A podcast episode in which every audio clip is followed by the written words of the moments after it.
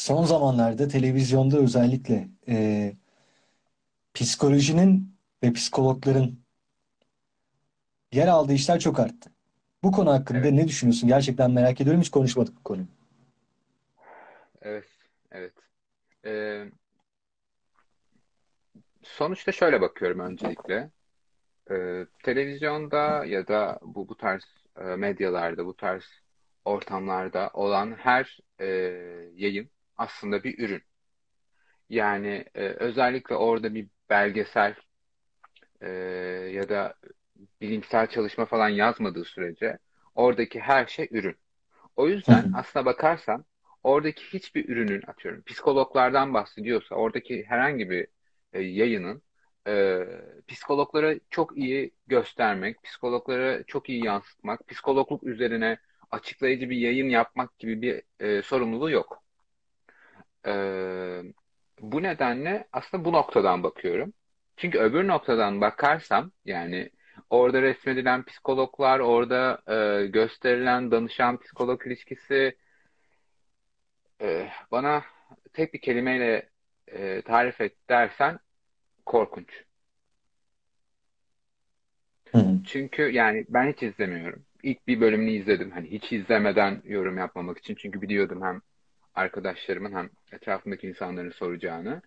Ee, ilk bölümü izledim. Ondan sonrasında da yani dayandım ilk bölümün sonuna. Sonrasında da e, olabildiğince işte e, izlememeye çalıştım ve ama arada işte reklam geçişlerinde vesaire görüyorum ya da sağda solda duyuyorum ya da birileri bir şeyler paylaşıyor görüyorum. Ee, ya çoğu şey oradaki psikolog karakterlerini tek bir dizi için söylemiyorum. Ama son zamanlarda popüler olanlar için söylüyorum.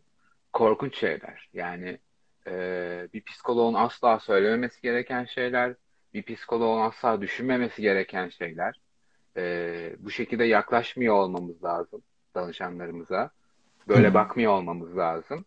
E, bu yayınlar en fazla e, zaten terapiden e, beklentisi e, olması gerekenin ya da terapinin onlara vereceğinin fazlası ya da farklısı olan insanları e, daha da kafa karışıklığına ya da daha da e, gerçekçi olmayan beklentilere sokacaktır diye düşünüyorum. E, ya da kafalarındaki psikolog imajı daha da karşılarına çıkacak psikologlardan farklı bir yöne kayacaktır diye düşünüyorum. Ama bu benim kişisel görüşüm ve bunların hiçbiri o yapımları eleştirmek için değil. Çünkü o yapımların böyle bir amacı olduğunu düşünmüyorum. Böyle bir amaçları da olmak zorunda değil. E, tabii. Dediğin gibi sonuçta bunlar bir ürün hani ve oyuncuların oynadığı, arkada bir set ekibinin olduğu, e, kurgusal bir senaryoya sahip olan yani ve izlenilsin de yapılan işler. Hani biraz daha köpürtülmüş veya parlatılmış tarafları illaki olacaktır ama şey diye bir düşüncen oldu mu hiç? Hani bu e, psikologlara karşı duyulan şimdiye kadar ön yargılı bir nesilden geldik ya, e, dönemden geçtik ya. Hani 2000'lerin ortalarına kadar e, dizilerde özellikle dizilerde, filmlerde psikolog varsa deli vardır ve psikolog varsa kesin deli doktordur. Birinde bir problem vardır. Veya işin mizahi yönünü ortaya çıkartacak bir şekilde resmediliyordu. Daha ciddi bir yapımla e, psikolojiye dair çok fazla e, tanımlamaya yapmasa bile e, bu tarz bir geri iade, iade itibar mı denir buna? O tarz bir geri dönüşüm gibi görüyorum bunu. Sen ne düşünüyorsun? Şöyle bakıyorum.